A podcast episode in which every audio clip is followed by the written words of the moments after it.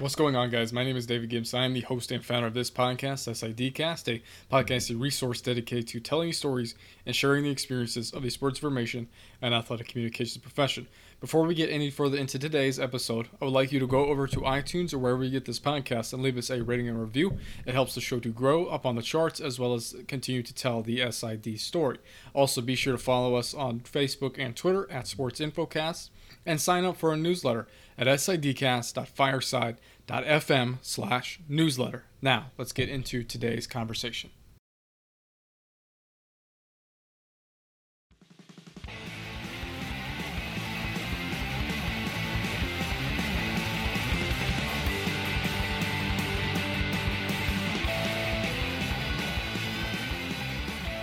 Welcome back to another episode of SIDcast. My name is David Gibson. If you hear a little bit of an echo, that's because I'm out in a living room. Um, I'm with my girlfriend and her family uh, through the next couple. Actually, I've been here a couple days, probably another night. Um, here to watch the bowl game. Here to uh, uh, spend New Year's Eve, New Year's Day, and stuff like that. So that's what I've been up to. Um, wanted to get this out to you guys really quickly. I know I'm a little bit day late, but like I said, I have a lot going on. I'm not just doing all that. I, I'm feels like I'm running around everywhere. Uh, but yeah, thank you for being patient with me, and we've got another great episode, first episode of the year for you. Um, we've been talking a little bit about uh, in our intros about goal setting and and um, making sure you stay on track. Uh, I see a lot of people on Twitter who are posting about how they're going to make this an intentional year about themselves, which is which is good. Just make sure that it's trackable. Um, you've got your something to measure basically by exactly what does that mean. Does it include saying yes to more things? Does it include saying no to more things? I mean, what does that look like? And if you want to kind of follow up with all this, uh, go back to past I think two or three episodes. We're talking about this, so. Um, yeah, hope you all had a great Christmas break, and we'll continue with what we're talking about, uh, holiday break rather. Um, talking about here.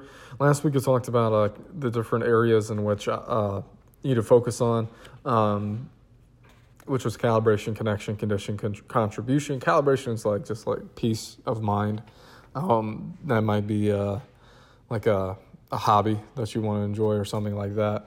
Uh, next one's connection, which is how you're going to show up with your family, uh, being your partner, your spouse, your kids, your colleagues.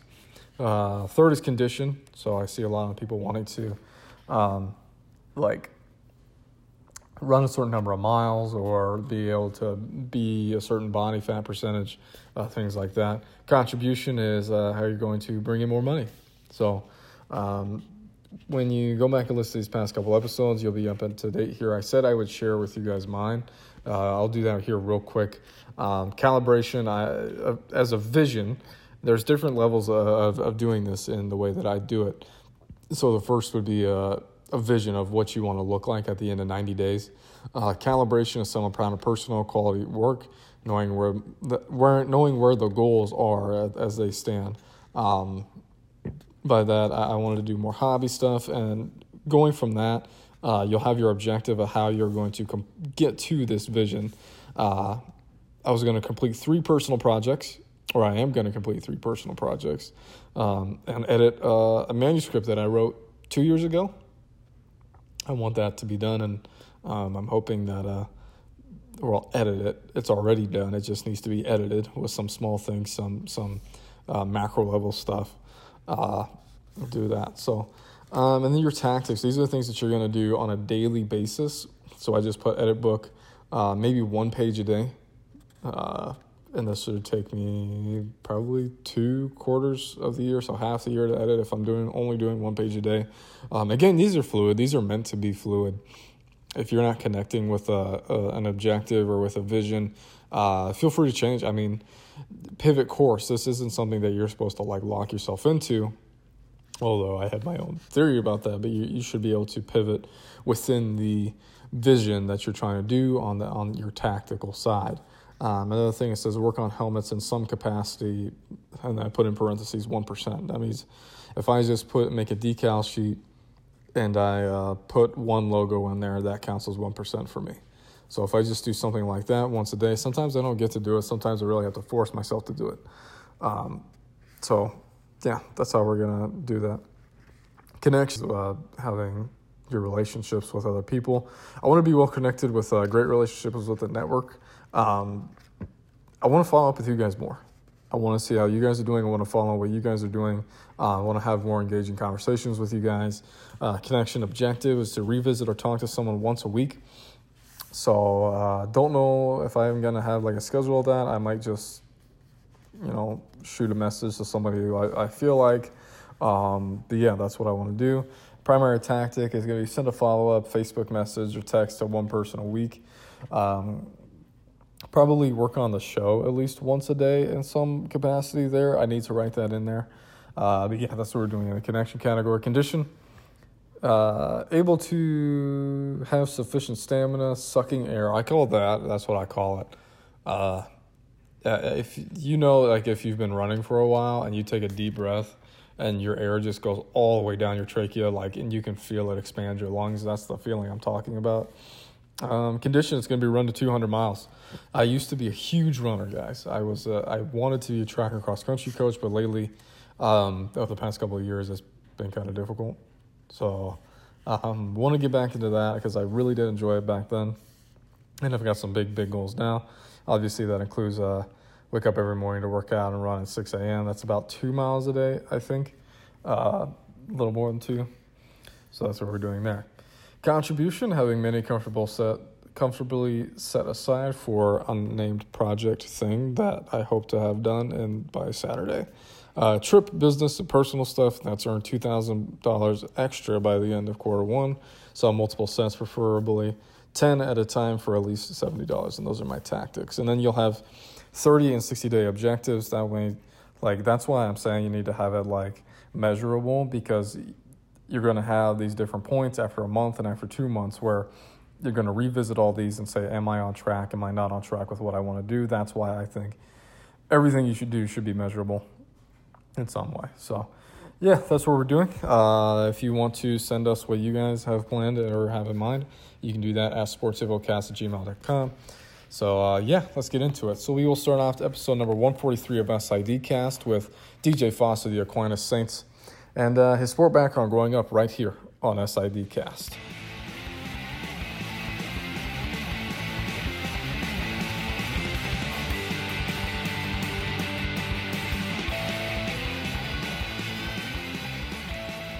Yeah, um, probably like a lot of people that are in the college athletics or professional athletics realm, I was always always a sports guy. That's always what I liked doing and wanted to do, and um, always wanted to be playing sports and being outside. And um, actually, was probably more so an outdoorsy basketball, football, baseball player rather than indoors on video games and stuff. Hmm. I am a little bit older, so that, that's probably why we still had Nintendo when I was growing up. But um, yeah, I played I played baseball, basketball, football growing up. Um, once I got to middle school and never really grew, football kind of went out the door for me. Um, yeah, I, you and me both. Yeah, I mean, I was like, you know, I was like five eight and like 120 pounds, and I'm like, yeah, once I get to high school, I don't know that I'm going to be really uh, getting a lot of uh, uh, looks, or or I, I, probably would just be getting beat up out on the football field. So actually, that transitioned into me doing uh, broadcasting. So I played. uh, baseball and basketball in high school, but I broadcasted our high school football games um, which was good because going back to middle school, in middle school football, at least where I was from, it was basically all running backs, and I was a wide receiver. So I think I had one catch um, my seventh or eighth grade year. Um, it was for 33 yards, so I had a 33 yard uh, average per catch, right. which I think would have would have led the league uh, if there wasn't a minimum. But but no, I was I was always sports. Um, I'm from Cleveland, so I was Indians, Browns, Cavs growing up. Um, everything I everything I, I remember growing up was either sports or WWF when I was like really young and during the Hulk Hogan years. So I've always been around athletics. That's what I love. Um, I, I am either watching it, playing it, doing it, you know, working at games, whatever. So I always always had a passion for for being around sports. I can sympathize with the uh, running back system. Uh, I too was also back when I like tried to play football a little bit. I really liked the cornerback, the safety, but mostly the wide receiver stuff. Uh, yeah. And believe it or not, are we in high school when I stopped playing because I figured out one, like you, I'm not growing so fast. Two, I'm fast. So I kind of like swatch sports there. But um, our quarterback went down with an injury. So we had a two running back system. You know, the most pointless position in the offense would be the wide receiver in that. So I can sympathize with that a little bit for you. Totally. And we actually had a good quarterback too. So it was weird that you didn't, you know, you didn't throw the ball a lot, but I guess when you're trying to teach sixth and seventh and eighth graders how to play football, it's easier to just have the quarterback turn around and hand it to the to the big running back. And yeah, so I, yeah, after that, I was kind of like, you know what, I'm just gonna go, just gonna go play basketball and baseball where I, I know I'll touch the yeah. ball at least once a game. Yeah. What about uh broadcasting these games? I mean, what was that like for you? Maybe even socially a little bit. Uh, I, I'm sure I'm sure now thinking back on it, you're like, man, that gave me an advantage. I'm in class with these kids, so you, you know the ins and outs of that team, right? Yeah, totally. It was um, it was crazy. But the high school I went to, Westlake High School, um, had a uh, a television station, um, and this is late '90s. Um, I graduated high school in 01, so this was like this was not very common from where I was from, um, and we had a really good TV station. And um, my I remember getting in into it my freshman and sophomore years. I can't remember exactly when, but I know like I did some like sideline reporting as like mm. a when I would have been 15, 16 year old freshman and sophomore. Um, but we had like a, uh, the station was WHBS and we had a television truck and we would go to away games, home games, and we would broadcast from the back of the truck. Like there was a studio in the back uh-huh. of this this big truck um, with camera. I mean, we'd have I don't know, two or three cameras around. I mean, for a high school station, it, it was mind boggling how cool it was. Um, and yeah, I mean, so a lot of my friends were playing, um, you know, guys that were a few grades above me when I, when I started off. So, um, it, it, was, it was really cool. Like, I mean, high school football obviously is, is such a huge deal and Friday nights were obviously, um, were really fun to be a part of that. Like I said, we'd go to home games, we'd go to our rival schools and do games there. Um, it was weird. I, I can't remember why exactly, but there was some kind of rule where you couldn't air the broadcast for like I don't know 72 hours after the game ended. So like Friday night's games wouldn't be played, wouldn't be broadcast until next Friday night. So it wasn't like live, which I guess was probably good considering we were in high school and who knew what we were actually saying yeah. or doing. And um, but so it would air like the next weekend um, which is actually kind of cool because I could go back and watch and like kind of critique myself. But um, yeah, that was really my first foray into being uh, to doing something in athletics or into television without actually being a player and doing it. So uh, yeah, it was it was an interesting interesting ordeal, but it definitely got me going in the right direction and kind of just started me down this path of of uh, athletics and marketing and broadcasting and all that stuff put together. Yeah, were you looking for a uh, a like a broadcasting job or internship or anything like that when you went off to college? I mean, how did you get into the whole sports information thing? Yeah, um, yeah, that's a, that's a loaded question. I, so when I got into high school, um, I got introduced to our TV director there. Um, actually, my grandmother worked at the high school, the cashier. She was there for, for years and years mm. and years, and she introduced me to the guy who was the TV director. And she basically said he loves sports. He talks too much. Can you put him on the air? And, and you know, he'd love to help out. So fast forward a few years later, and um, you know, towards the end of my high school career, I was looking to go somewhere for college, and I knew I wanted to. I, th- I thought I wanted to do broadcasting, and so um, I went to Ashland University, about an hour south of Cleveland, right between Cleveland and Columbus, halfway through. And mm-hmm. um, so I went there because they had uh, radio television, they had a good program. Um, they had one of the few sport communication majors um, in the country at, the, at that time. And then um, I had an outside shot, at least in my mind. Uh, I, I, wanted to try out for the baseball team there, and which I did. And that year, um, Ashland went to the College World Series, and so I was nowhere near good enough to play on that team or any of the teams following yeah. it but it actually was probably a blessing in disguise because it then opened up a lot of free time for me to to get into the broadcasting stuff at Ashland. Um, I ended up doing radio, television, uh, newspaper. I wrote for the school newspaper for the last two years. Um, so it kind of all just came together and uh, ended up being a really good decision. And it just gave me, I mean, I was on the TV station my freshman year, um, which, you know, you go to a bigger school like Ohio University, um, Ohio State. They they have really good television journalism programs, and you you don't really do much on air until you're a junior or senior maybe. Um, but going to Ashland, I got to do a lot of that stuff early on, and really just kind of, you know, just jump right in. I didn't have to dip my toe in the water. You know, just jumped right in and got to experience it firsthand. Oh, okay.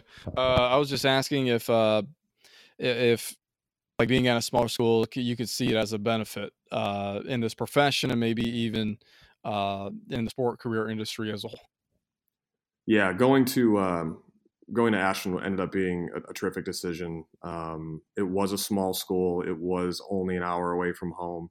Um, I didn't get to play baseball there, but everything else about it ended up being being great overall. Like I said, I, I don't know that I I don't know that I really thought I'd be doing as much as I did in my freshman and sophomore years there. Um, starting off just being like the sports, you know, anchor, one of the sports anchors, and and you know, broadcasting a couple games here and there, and then it it, it went all the way to my junior and senior year, where um, my roommate and I hosted like a pardon the interruption type radio show um, every week. I think it was every Friday, maybe on the radio station.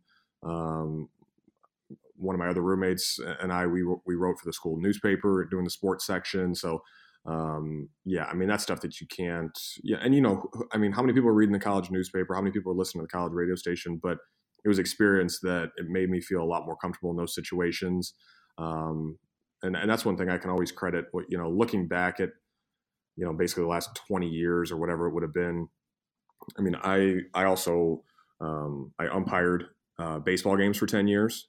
I've refereed basketball games. Um, I've kind of had a hand in every every part of a sporting event, from being a player. Um, I coached. Um, I, I, coached some years as well. Um, I've done obviously sports information, uh, marketing, broadcasting, game operations. Uh, like I said, refereeing. Mm-hmm. So I basically anything you see that happens at a game, I've done it at some point. Um, and not saying that to toot my own horn, just I think you just get that wealth of experience. Um, and I think it just made me so much more well-rounded and and um, you know I'm not just pigeonholed as I'm just the radio announcer or this is the guy who does the PA for us and he can't do anything else. Um, it's one of those things where I feel like I'm kind of like a jack of all trades. I might not be great at any of them. Um, certainly, some people would say that, but I, you know, I know how to do a lot of different things, and and dating back to Ashland that really that really helped set me in motion for all of those. So let's how did your uh, your time at Ashland had come up? I mean, what was the job search process like for you? I mean, we just talked about you had all these different experiences and how it can benefit you. Um, where were you at with life like at that time? Uh, yeah, kind of same phrasing a question before. Spare no detail for us. Yeah, so in in 2005, that's when I graduated, and along with you know thousands of other people, I wanted to get into television. So um, I didn't have anything right away after I got out of college and moved back home with mom and dad uh, for it ended up being about a year, but um, so I was just I was applying for jobs, sending out tapes, trying to get you know interviews, and and didn't get a whole lot. And I actually I interned um, for two summers with two different Cleveland TV stations, so I knew some people there. Um, you know at least had some connections and got to meet some people and do some cool things there um, but didn't find anything that I really wanted to do. Didn't get any any interviews that that amounted to much. Um, so I just I was working uh, mornings like 5 a.m. to like noon at the at the local rec center, um, just as a worker, not doing anything specific to what I wanted to do. And then I ended up uh, spending a year as an assistant oh. softball coach. Um, at Notre Dame College, uh, just outside of Cleveland, um, which is now a Division two school. It was NAI when I was there. That was essentially almost like a volunteer position, but um, we won the conference championship. That was pretty cool. Um, so that was just something to stay busy, really, because uh, you know I needed to. Mom and Dad wanted me out of the house, and I had to have something going in the right direction.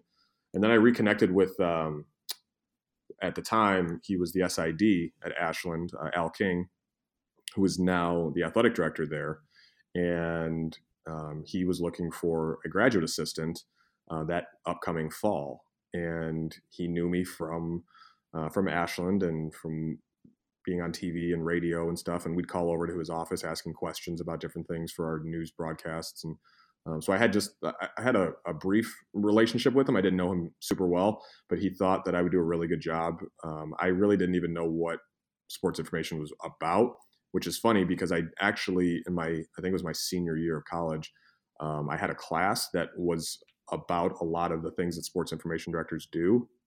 We actually played fantasy football. Um, that was what the class was all about. We didn't do anything on the computer, but you we drafted our teams. You um, you wrote up uh, weekly recaps of your fantasy football game. You had to, you know, tabulate the scores with pencil and paper. Um, you had to write everything up. I guess we probably typed it up afterwards, but um, it wasn't like it was calculated for us on Yahoo or ESPN.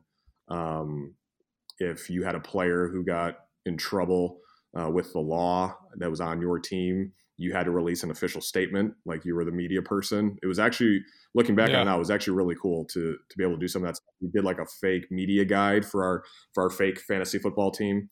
Um, I actually won the championship that year, which I, I remember vividly. Clinton Portis had I think three or four touchdowns late in the 2005 or 2004 season, and that ended up winning me um, my championship game. I remember that very well. But um, not to toot my own horn there, but um, anyway, so knowing Al um, at Ashland and having that class, I did have a brief understanding of what being an SID would be. Um, but he was like, "You can come be my GA. You'll get a stipend. It's enough to live and eat on. Um, you'll get a free master's degree." And I'm looking at as I can I can get out of my parents' house. I can go back to the school that I went to. Um, two of my best friends were still there. They were under. They were uh, two years younger than me, so they were finishing up. And um, I can get into college athletics and see if I want to do this. And if I don't, at least I have a master's degree at the end of it. And I did, and it ended up being awesome. It was it was a great decision. Um, it kind of stunk getting out of college and having a, a quote unquote job that mm-hmm. paid sixty five hundred dollars for a year. Um, but uh, I lived in a in the basement of a guy's house. Um, got to walk to work every day. Didn't spend a ton of money, and uh, and had a great time. And really got to figure out what being in college athletics was all about. What were some things that he had you do that maybe you weren't expecting to do, or maybe were a little bit difficult to learn? I mean, I'm sure statistical software is pretty tough, right? Yeah, I mean, picking it up, you know, the first couple times you do it, it's just like it's like Chinese if you don't if you don't have any idea. Um, you know, I was pretty comfortable with the recaps. Um, he took, I remember Al took um, some of the, the the more I don't want to say difficult sports, but the the sports that aren't as common. We had wrestling there. He did swimming and diving. Um, might have done like tennis stuff that like I wasn't I didn't know. I knew ba- I knew baseball, I knew basketball, I knew football. I even knew some volleyball and soccer, but I didn't know you know I didn't know any of those other sports. Um, yeah, I, there there wasn't really anything that was like totally crazy. It was just I, like everything felt just like a, a whirlwind at some points because um, it was just all brand new to me.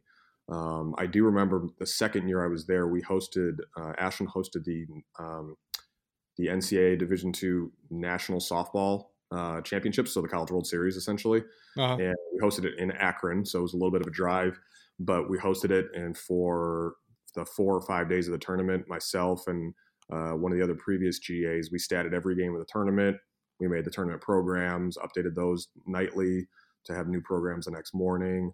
Um, that was like the first like really crazy um, moment where I was like, man, this is what it was about. I mean, we got to the the park at 8 a.m. and we were there till 10 p.m. and you did it again for three more days. Um, so that was a really good like litmus test for if I was actually going to want to do this moving forward. Yeah, I I mean, uh, I guess my next question would be: you you got you graduated college, you had this uh, kind of what's it called not like a benchmark, but expectation uh, that I'm mm-hmm. going to get a job in TV. Um, but you ended up spending a year, uh, work, like as you said, working at a rec center. Nothing wrong with that. But when you came back right. to college, I mean, did it did it bother you at all that you were a little bit older than than I'm, I'm sure there was a little bit of advantage because we do talk to some people who are literally the same age if not younger than their athletes as a ga but did it bother you at all to be a little bit older um, still in school it was different, um, especially being at the school I was already at. Like if I would have went yeah. to another school across country and I wouldn't know anybody, yeah, not not a not a huge deal. I actually think it helped me a little bit just from a comfort mm-hmm. standpoint. Um, you know, when I got in my classes, you know, I'm taking master's classes, so I'm with teachers and principals and superintendents, and you know, there was like a group of four or five of us, um, basketball GAs and a couple other ones that we just kind of all pooled together, and we we were just that was kind of our group for those two years. Um, it was a little bit different, um, but I actually think just overall, from just the, the comfortability standpoint, it was nice going back to where I knew some of the same people. I knew some of the coaches, and you know, I wrote, like I said, I wrote for the newspaper, so I, I interviewed some of them from time to time. So um, I think it was it was good for me to just be able to ease my way in and not spend the first year just getting to know everybody and meet everybody, and then you're gone a year later. So um, it actually ended up being like a perfect situation for me. And um, you know, I, I don't know what would have happened with the television jobs. I imagine I would have had to take something in like you know South Dakota doing weekend news for fifteen thousand dollars a year, um, and this ended up being a much better option for me, and I'm, I'm, glad it happened the way it did. Yeah. So now, kind of the same question that I asked you earlier. You were done with Ashland a second time around. Um, right. So, what, I mean, you were looking around a little bit. We talked about a little off air about the Lake, the Grand Valley State Lakers a little bit. I mean, how'd you get? What was your steps after that for you? uh, I got lucky. Um, I remember rather vividly. It was like February or March um, of my second year, so I only had a few more months left to go, and I'd been sending out resumes and um, had a couple leads, but um, nothing that really seemed guaranteed. And then um, Al, uh, again, who I'll talk about a lot here because he's I, I, basically owe everything I have uh-huh. to him. Uh, getting into college athletics. Um, he he brought me into the office and said, "Hey, there's uh, there's a job going to be open opening at Grand Valley State," and I was like, "Oh man," because um, I because he one one of the cool things that Al would do is, um, especially since I love basketball, so that was it was fun for me. He would send me on on the road trips with the basketball teams, and I would go and um, back then, that you know, this was 2006, 2007. Wireless internet wasn't great. Um, you know, if you needed to do something, you had to be plugged into the wireless in your ho- or in the to the Ethernet in your hotel room. I remember writing a story from the hotel room being plugged in. Um, basically, so I, when I would go to games, I wouldn't be doing like social media and that stuff. That didn't really exist. I'd be keeping an official scorebook. Um, and I didn't know if what I was doing, if I didn't know if I was doing it right. But it was fun to go on those trips, see those other schools throughout the GLIAC, um, you know, and make those trips and meet some people and just kind of get an eye for what these other schools had. So when he told me about Grand Valley being open, I had been there before. Um, I had met a couple people there just briefly, but just at least had an understanding of where it is, what it is, what a powerhouse it is. Um, I was like, wow. Um, I told him obviously I was interested, so he talked to who would then be my um, my future boss, uh, Tim Nott, who's who's still the uh, the head SID there, um, and that just got my foot in the door. So um, I've told this to people before. I think over 100 people applied for the job that I got, and I don't know that I was the right person for the job, but I had the had the right connection. Um, I got my foot in the door, and then I didn't screw up the interview, so uh, they kept me around there for nine years. But uh, it was kind of a, a, a weird um, sequence of events how it all how it worked out. But um, yeah, it, it was awesome though. You talk about being there for nine years. It seems like nowadays I, I mean, at least in my Twitter feed, people are getting jobs left and right. They, they're staying at one place for two, three, uh, sometimes not even a year, and then they're bouncing. Um, mm-hmm. What would you say to those? What's a benefit to you? Do you think uh, sticking it out that long? Uh, and now it seems like people aren't really doing that. You know, it was funny because I actually thought about that kind of a thought process when I was there because you know, I went to high school and I go to high school for four years, and then it's like, okay, I'm going to go to college. Well, then I got to Ashland. And I went to Ashland for four years, and it's like, all right, well, now I got to leave and go get a job. I got the job or the GA spot at Ashland, and I'm like, well, this is a two year thing, so I'm here for two years, and then I'm I'm moving on. Right. I see what you're I got saying. to Valley. Like there's no deadline. Yeah. You know, there's no like, you have to leave after year two or year four, like in college or in high school. So it was weird. It was almost like as long as I don't screw anything up here, I'm gonna be here for a while, I guess. And um, I don't know. I, I think you can really, certainly from an SID standpoint, you just get so much more knowledge and, and background and history of the school that you're working for and the teams and the coaches and the programs. And um, you start to know alumni and you're talking about people in the record books and now you actually might get to meet them at a game or you get to see them or you're starting to make sense of oh that's who this person is. Um, yeah i mean because i it, the when it first really hit me i think is when i realized um, i was there for uh, an entire freshman class to graduate. Yeah. you know i saw them through i saw them through all four years of their career and then i did that like three or four more times. Um, that that was really weird to me to be able to do that um, be there for an entire person's college career because I obviously I hadn't done that before.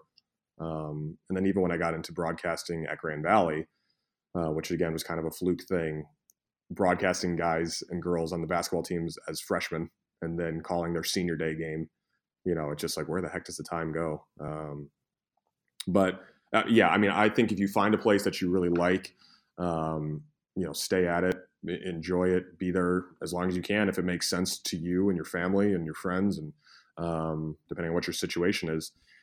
And uh, I, I, just think you can get so much more of a connection, you know, to the school. Um, my first year at Aquinas, it was a lot of a feeling out process, um, kind of meeting people, learning procedures and policies, and then and now I'm in year three and I have a much better grasp of of that sort of thing.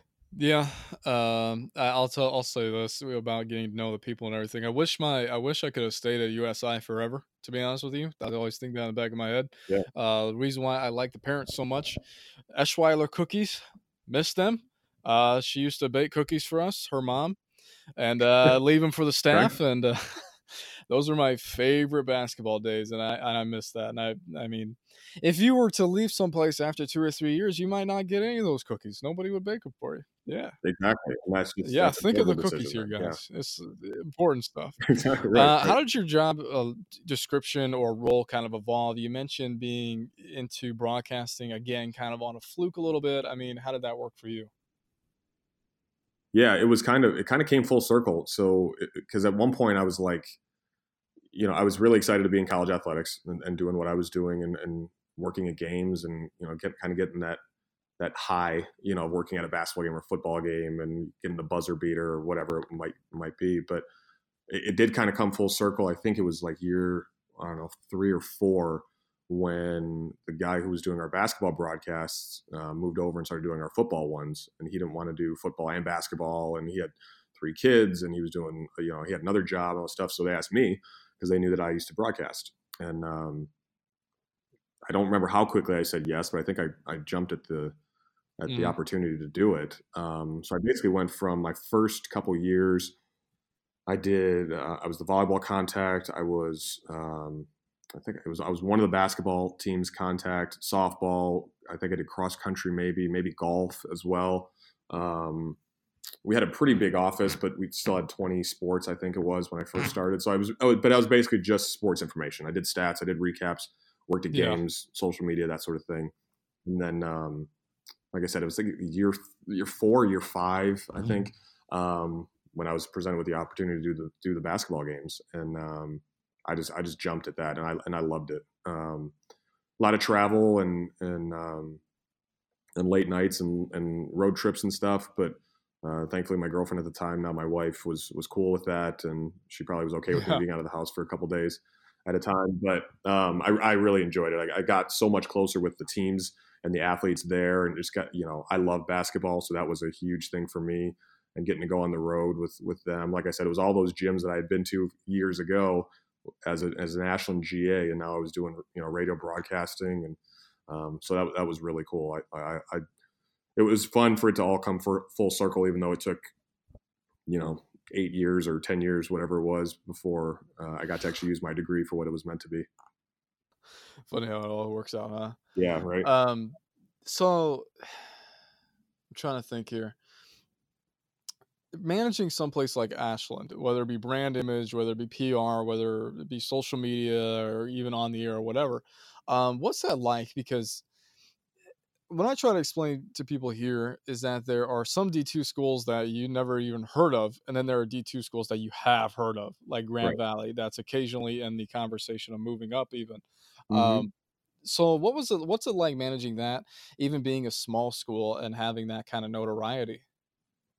So when I was at Ashland, it was, like I said it, earlier, it was it was back in I think I was there 06 to 07, 07 to 08 and social media was not a thing. Um, we still sent stuff out through fax machines.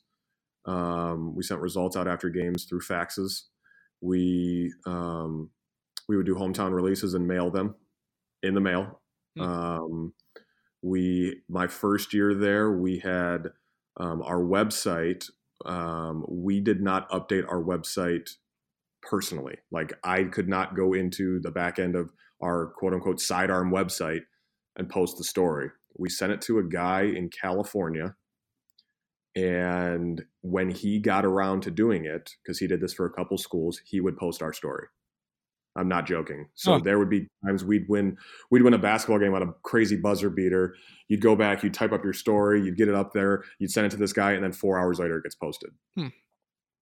Now, it, I mean, like I said, it was it was different in those days. I feel like an old guy saying that, but that was only 12, 13 years ago. But it didn't get posted on social media because there wasn't social media, there wasn't Twitter, there wasn't Facebook. Um, so it was basically just like you're getting it onto the website. But I mean, there was times this guy would get to the posting the story within five minutes, and then there was times it would be three or four hours later. And if you had a typo that you found after you sent it to him, he had to go ahead and change that as well. Yeah, so it was yeah. so that was that was crazy. Um, and like when I was at Ashland, they were good in a lot of their sports. Um, I don't remember them being at the level like Grand Valley was when I went there, but ever ever since I left Ashland, um, they've they've made a, a, real name for themselves in, in track and football and, and, women's basketball, and I mean they're up in that top ten of the Directors Cup every year, and I'm I'm proud to say that as an alum. Um, you know, and if when I was at Grand Valley, if Grand Valley was out of the playoffs, I was rooting for Ashland. Um, I did have a couple random situations where Grand Valley and Ashland played each other in the football playoffs or the basketball playoffs, and those were always tough to tough to deal with. But um, I know I totally got off topic with what you were asking, but it it, wasn't nearly as what you think it would be now with social media, digital media, graphics, video, all that stuff. It was it was somewhat bare bones, and that, like I said, that goes all the way back to not even be able to update your own website, which was just crazy. Yeah, yeah, that's so. so. Um, so yeah, it was time to move on from Grand Valley uh, in your career path once again. Um, you kind of stayed in the same geographical area, I would say, obviously. Yeah. Uh, yeah, I actually have a yeah. yeah. So, what was kind of the job search process like? Um, did did this come up and you were like, "Oh, this is perfect," or were you kind of actively actively seeking at that time? I wasn't actively seeking. Um, when I was at Grand Valley, I think I applied at two other jobs in nine years, and uh, they were both um, big time, I guess, Division ones um, that I had a connection with, and neither of them amounted to anything, and that's okay. Um, I wasn't I wasn't looking to leave there, but I had an opportunity um, with a former coworker at Grand Valley who came over to Aquinas to be an assistant AD, and um, he worked for uh, who's now my my current boss, uh, our athletic director here, Nick Davidson.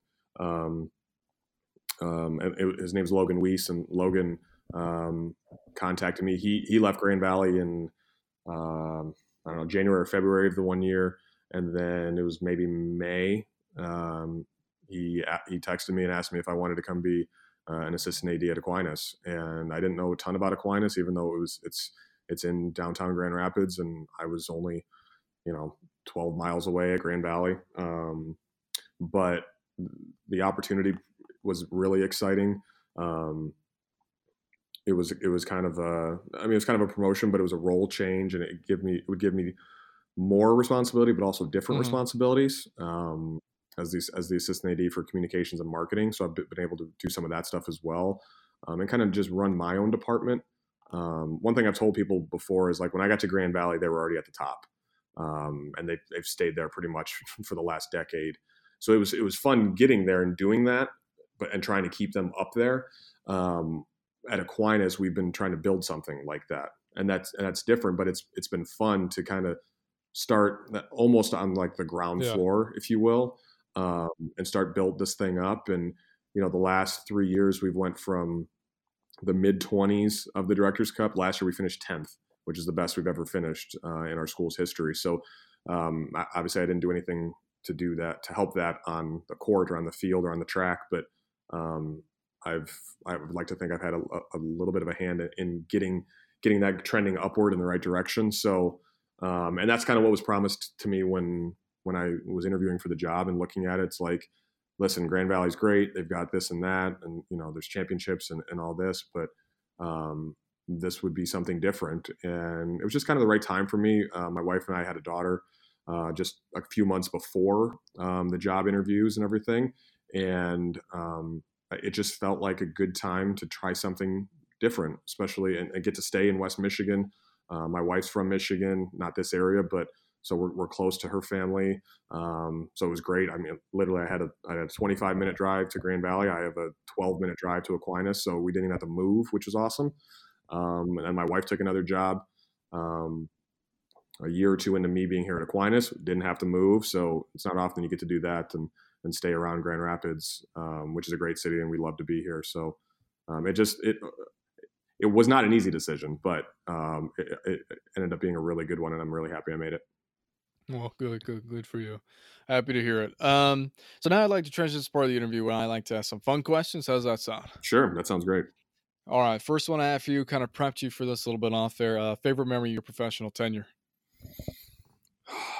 There was a lot uh, at Grand Valley. I don't know that I can pick one really. Um, I remember being at the um, the uh, cross country national race in I don't know 2012 or 14 or something like that. The years for cross country at Grand Valley kind of run together, but um, I remember the, the team went.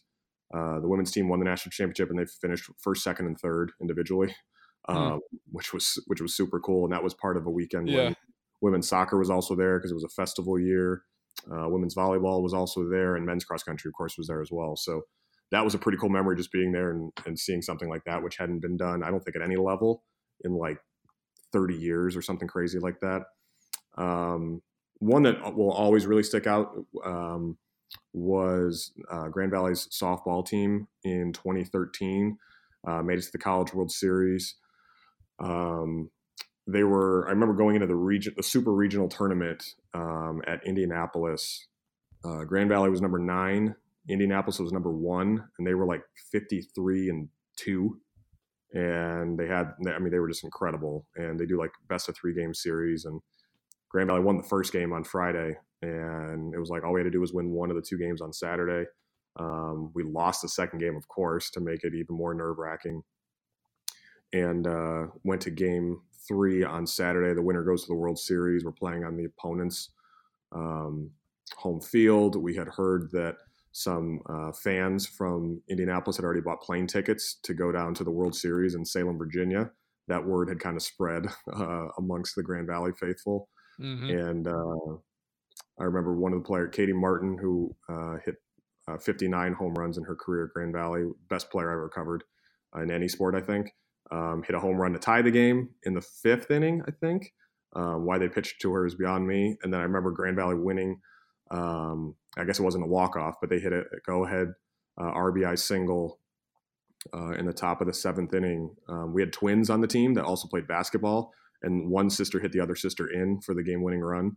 And then uh, Grand Valley held them in the bottom of the seventh, and uh, so they won three to two. And got to go to the College World Series and that was that team was special to me because I went on the trips to Florida with them to stat their games and stuff. So I really got to know uh, that group over those four years, and that was just uh, such a cool uh, environment and such a great win um, to be a part of something like that. the head coach was a legendary coach who won over 800 games. Um, he was awesome to work for. Just the whole program was great to be around and to see them finally get that that success. Uh, they hadn't been to the World Series in like 15 years that was really cool. So that that those are a couple of my favorite memories. Um, I remember calling. I, I, broadcasted as the women's basketball team a couple years ago went to the Final Four, and I got to broadcast all those games. So that was really neat. Um, I think we were the seven seed in the region, and we won all three games. Um, ironically, the tournament was at Ashland yeah. that year. The regional tournament was at Ashland, so um, and we didn't beat Ashland in any of the games. Ashland lost in the semifinals, so we didn't play them in the championship game. Um, but two of the one of the games we had a buzzer beater. The other one we made two free throws with like five seconds left. Um, and we got to go to the Final Four in Sioux Falls, South Dakota, and I got to be the the radio announcer for all those games. So that was that definitely is up there as one of the best memories too, because that was just an unbelievable two or three weeks, um, just being with the women's basketball team there. So um, uh, so I, as you can tell, I've, I got a lot of fond memories from my time at Grand Valley. Yeah. You're fine, man. Um, what about on the other side? Do you uh, do you have a horror story? Um, I guess if we're going to stick on the broadcasting side, I can think of one right away. I've had to call at least two games um, on the, I guess I'll say the radio through a handheld phone, like a touch tone phone you used to have on your wall of your grandma's house. Um, we Yeah. couldn't get any any connection um, through the internet, through regular dial up phones, anything like that. Like the normal setup we would have. I didn't have a headset. I literally was holding a phone uh, up to my ear for two hours. Um, thankfully, it was just a single game both times. It wasn't a doubleheader, but um, which doesn't seem like it would be that bad. But and I was calling the games by myself, by the way. So I'm sitting there with a phone on the phone by myself for two hours. You don't have anything covering your other ear, so you're hearing the crowd. You're hearing everything much louder than you normally would if you had a headset on. It was very, very ridiculous. Uh, it happened twice, at least that I can remember. Um, but I got through it. I mean, I don't know how it sounded on the other end. I was told it didn't sound much worse than when we had all of our uh, high end equipment set up, which made me wonder why we actually had such high end equipment if we sound the same way as a as a landline phone. Um, I don't have any crazy horror stories like you know the computer dying in the middle of the game. Um, I've certainly Yeah. had some stat problems where we had to you know restat a game for 45 minutes or figure out something going on. Um, yeah, I can't really think of anything other than kind of the phone thing. I'm sure there's something that I'm, I'm forgetting about. If you're But uh, like, I can talk to the phone thing a Yeah. little bit too, because I was also in broadcast um, when I was in undergrad as well. So uh, we didn't have the landline stuff. Everybody always talked about it. My my, I guess my boss. He wasn't really my professor, but my boss uh, always talked about having to talk on the Mhm. landline. And we had uh, just a regular old, old iPhone that would go into Skype at the station that we were Okay. doing. And there were times where um, my boss, my supervisors, uh, my dad that was listening, um, he'd be like, "Hey, the the broadcast sounds really really bad. Like it's really staticky." And then my boss would be like, "Take a picture of the back of everything." So what I did, I started doing it, and this is the first time I'm ever admitting this. I never plugged any of that in. I just plugged in headphones, and I just talked to the the Apple speaker. there, you go. And you know what? They would be like, "Oh wow, broadcast sounded amazing last night." I'm like, "Man, this is hundreds of dollars worth of equipment, and I've got just Apple headphones." And we're not even using it. Yeah, Yeah, you gotta do what yeah, you gotta do sometimes. Yeah. Yep. Um, in your mind, what traits or characteristics make a good SID? Um, I think you have to be. You certainly have to be a hard worker. Um, you have to be. I don't know if flexible is the right word, but you, you have to be understanding that there's going to be late late nights, late hours, long weekends, holiday weekends. I mean, that I know. I still remember that distinctly when I took the GA job at Ashland. I was told, like Al Al King told me time and time again, it's it's it's not an eight to five. Um, it's nights, it's weekends, it's holidays, but it's fun. You know, I mean, um, you have to have a passion for athletics, or, or it'll just you you won't make it. You have to, and you can't just be like a basketball guy or a baseball guy. I mean, you have to you have to appreciate you know volleyball and, and lacrosse and soccer and track and field and the sports that are you know that are, are lesser known amongst your your casual fan. You can't just go into it being like, oh, I'm just going to be the baseball SID. That's not going to work. Um, so you have to be, you know, kind of multifaceted, um, have an appreciation for um, for those other sports. You have to be personable and communicate well because you're working with athletes, you're working with um, coaches, you're working with other marketing people, you're working with other SIDs at tournaments and things. Um, I've always been into math, like I've been always been good with numbers and things. That I think certainly helps. Um, I think that helps from a statting perspective as well, and and just kind of knowing numbers and kind of that sort of thing. You can be a little bit nerdy. I, I definitely think that's a stereotype with SIDs, and I don't think it's too far off. Um, and I'm okay being a being a sports nerd. I have no problem saying that. Works for me. I think I'm the same way, man. Um, what's one thing you're interested in to learn more about in this profession? Um, I've kind of dipped my toe into it a little bit since I've been here at Aquinas. Just marketing, uh, promotions and marketing, kind of that sort of thing. I, I, I didn't do a whole ton of that at Grand Valley because we had like a separate department that, that handled our, our marketing Right. efforts. But I was able to do some of those with them. I was able to kind of assist on some projects and kind of at least see how it was done. I also was able to handle some of that stuff when I did radio and, and um, broadcasts, you know.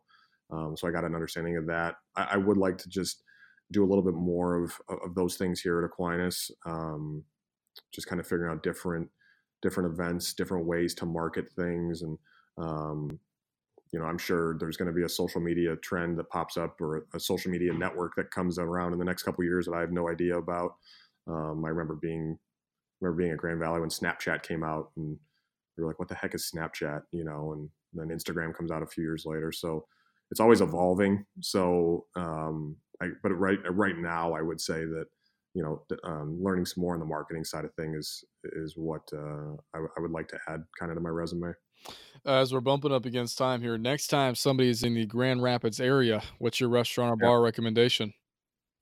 Well, the one that everyone knows, uh, kind of from a national perspective, is Founders. Um, you know, for the beer and the food Oh, yeah. and kind of the, you know, people know Founders even if they're not from around here. Um, the Knickerbocker is kind of the is New Holland's answer to Founders, so that's like a big one just from like a prestigious standpoint. You go in there and it's a couple levels and there's different bars and stuff. Um, my wife and I love to go to this place called Broadway Bar. It's on Broadway Street. It's a it's like a holiday bar. There's maybe 40 seats in the whole place. Christmas lights. I mean, it looks like Santa Claus came in and threw up everywhere. It's just Christmas lights everywhere. There's trains going around the top. It's just wild. Uh, we t- we tried to go over there for our Christmas party last week with a couple people, and and uh, it was actually so busy they almost they almost had to kick us out because it was so full.